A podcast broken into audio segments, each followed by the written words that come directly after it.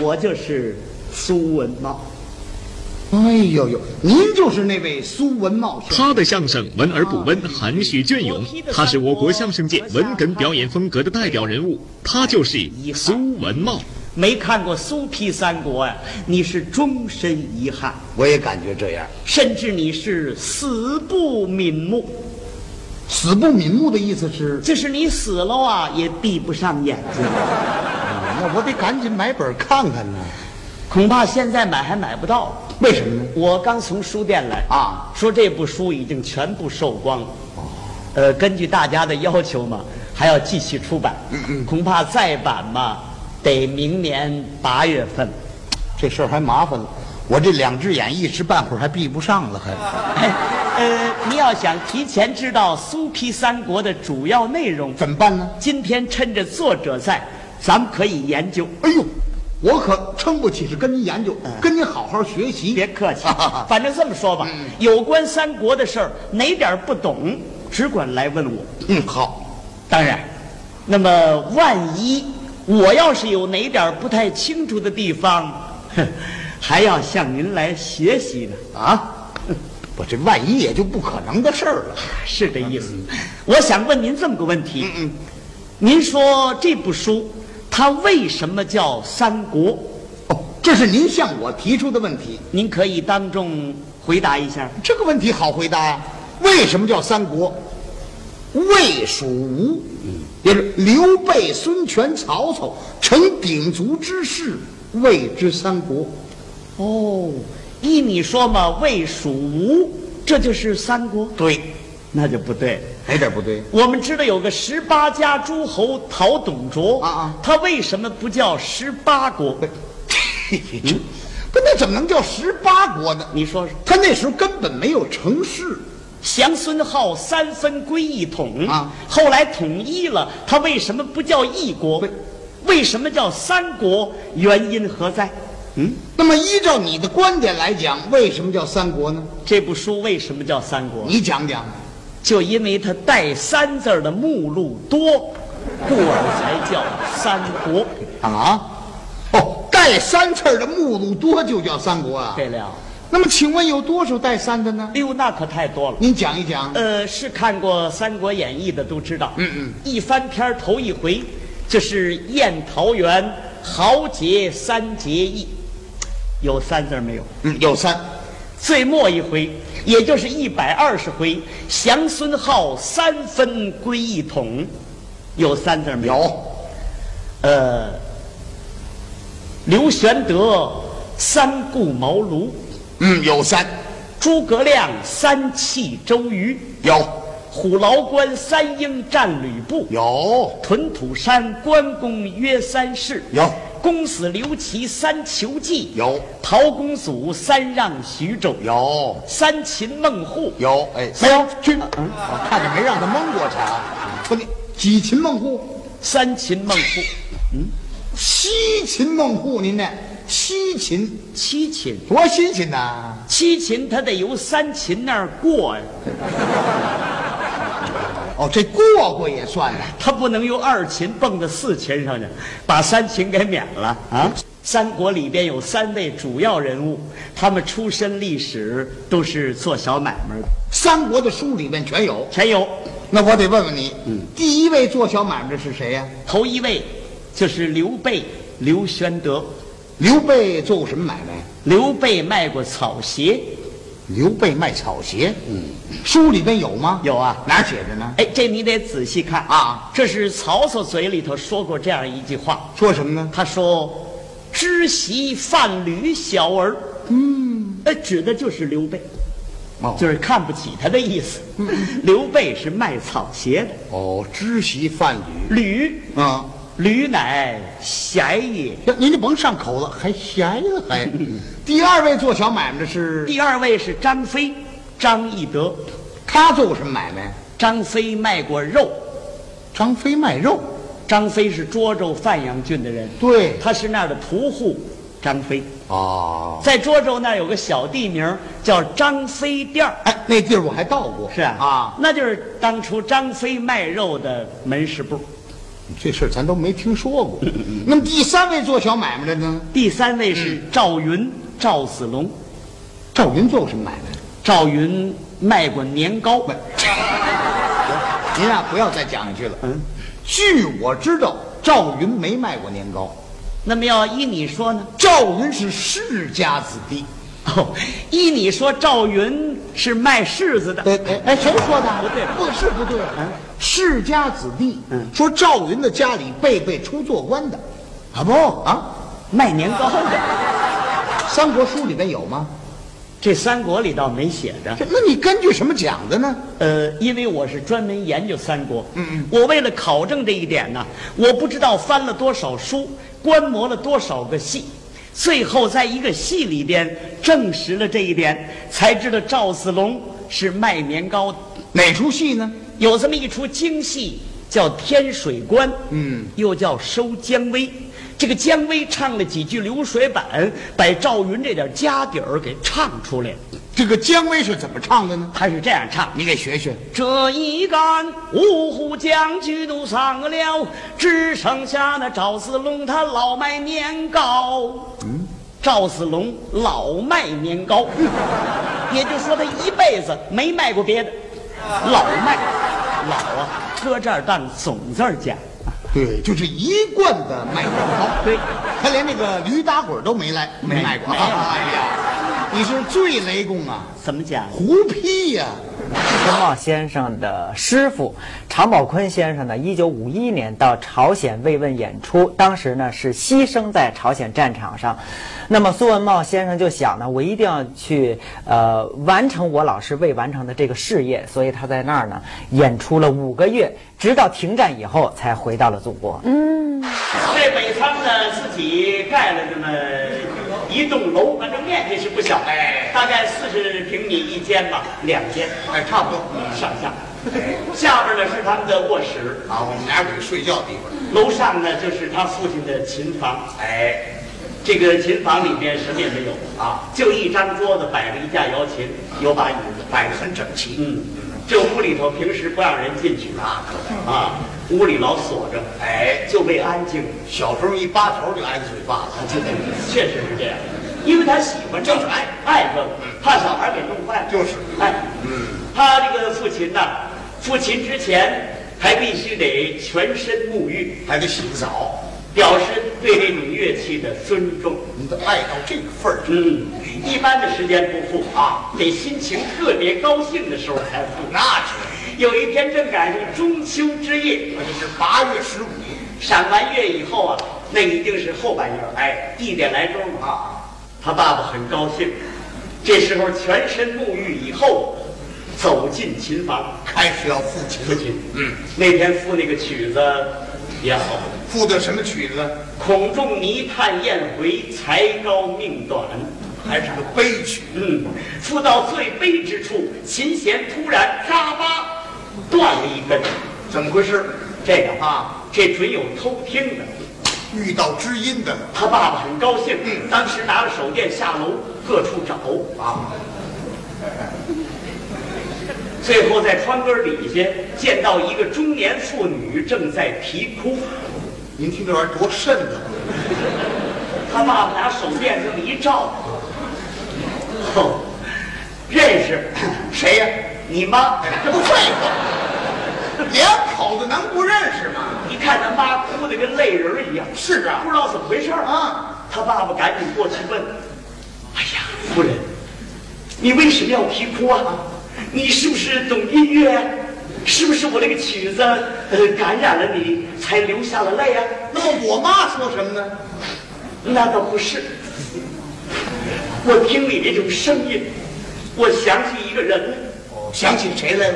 想起我死去的娘家哥哥来了。我哦就是我大舅，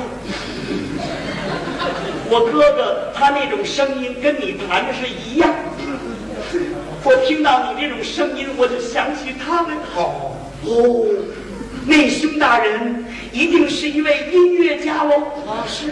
他倒不是什么音乐家，那么他是干什么的呢？他是弹棉花的。看见了。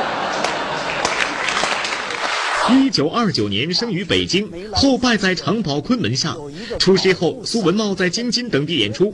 解放后，参加天津市曲艺团，先后与朱向臣、马志存等人合作。临睡觉的时候，买点梨，把梨削了皮儿，切成片儿，含在嘴里头，这样睡觉。我一想，我也这么办，我就是买点梨呢，我就把它炫了，炫了皮儿，切一片儿，我就续在嘴里头，我就睡觉。睡觉呢，睡一觉，我感觉我这嘴里头没有那梨片儿。哪儿去了？枕头上边，枕头下边，我全都找了，没有。这时候我老伴儿呢也帮着我找，找着找着，我突然想起了，哎呦，我说行了，我说老伴儿你别费劲了啊，甭找了，我知道这梨片儿哪儿去了。那位说这梨片儿哪儿去了呢？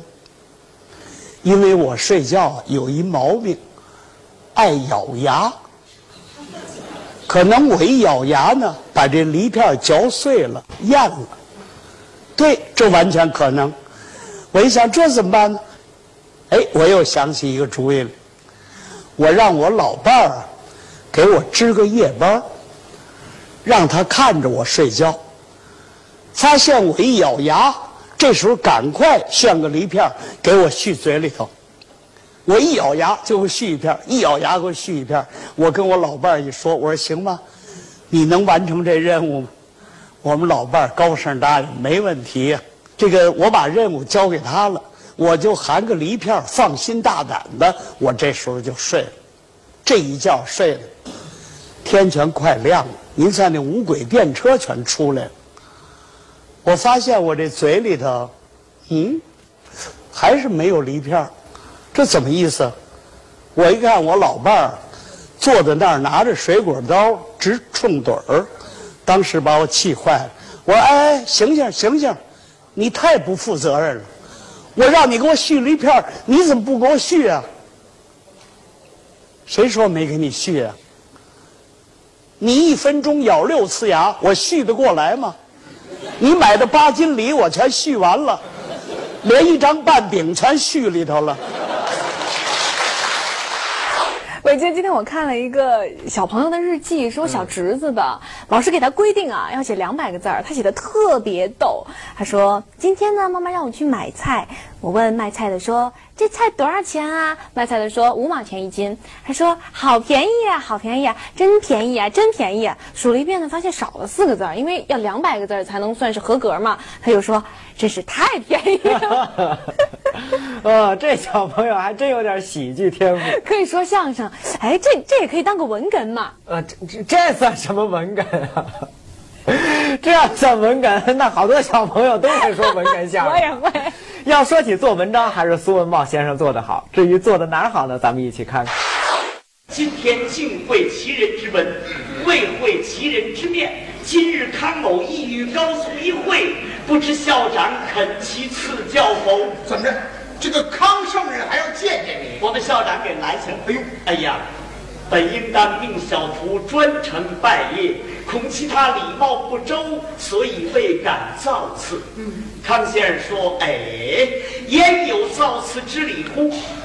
康某哪能与才子交臂而失？哦，如果大才子苏君文茂若不见的话，怎么样？康某就自杀而已。”这康圣人也没吃过野味，我告诉你，一个苏文茂见不见有什么关系？我们校长一听要出人命啊，赶快见见吧你赶紧救他一条命啊！叫我苏文茂，我说有， 冲我们校长一鞠躬。校长给我介绍，见过康老夫子。哦，康老夫子。多规矩学生，鞠完躬，抬起头来，跟康先生一对面，怎么样康圣人一瞧我，又吃一惊。前后二斤，离天亮差不远了。哎呀呀，这位就是令高祖苏君文茂。很难说，这康圣人也没见过那么瘪的人啊。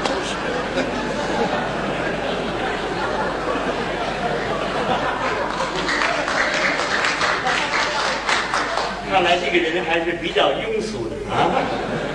您领会错了啊，这是康先生见到本文的作者感到惊奇，他不是看到我嘴瘪而惊奇，我这嘴是生理上的缺陷，不可侮辱。哎呵，不可侮辱哎了，这位就是令高祖苏君文道啊。校长说正是蠢徒，康先生又跟我谈话。康先生跟你谈什么呢？方才那篇大作可是阁下大笔否？问问是你写的不是？我说，蛐蛐儿不才然也。蛐蛐儿还有虎了，那叫区区不才。哦，对，我爱走小我折，给你小折搁不是地方。不错，是我做的啊。你能不能按原文再写一篇？哎，这什么意思？康圣人不相信，怕不是我一个人写的，那么你还敢写不敢写？那有何难啊？拿起笔来，不加思索，挥笔而就。写完了，康先生这篇跟那篇一对，怎么样？分毫不差，是我一个人写的，怎么会差？哼，就是题目太深了，春秋题。你打一上来您就说这个题目太深，哎呀，让我不懂这玩意儿。对，什么叫这玩意儿？这个人对古文还是不够尊重。我我算我口误，不不不，就是我不懂。您把您这题目说的天花乱坠，我没听过。我有个要求，把您这篇文章，当着各位亲爱的观众在这读一读，咱们大家欢迎不欢迎啊？啊，哎，这个我想不必了，哪有什么不必的？哎，知道这是什么地方？这滨江剧场啊，此乃是娱乐场所，这话对。文化阵地。嗯，在座的知道哪一位老先生是前清的翰林吗？我这您请放心，这翰林没不往这儿来，也许在座的有进士。进士没有，背部有俩近视眼。这个我读这个文章，还不是说把文章读错了，就是我把字音念倒喽，与我无方啊，与我们周校长脸面上，这是不大好看。不，您别酸了，我这后槽牙都倒了。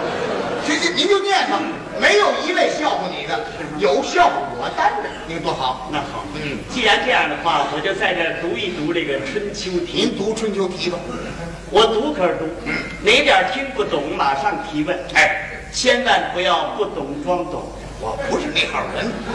也不但是你喽啊，就是在座的各位。当然，如果说您是大专文学系毕业，您许理解我这文章的意义；如果说您学别的专科或者是初中、高中的程度，这恐怕是理解不深。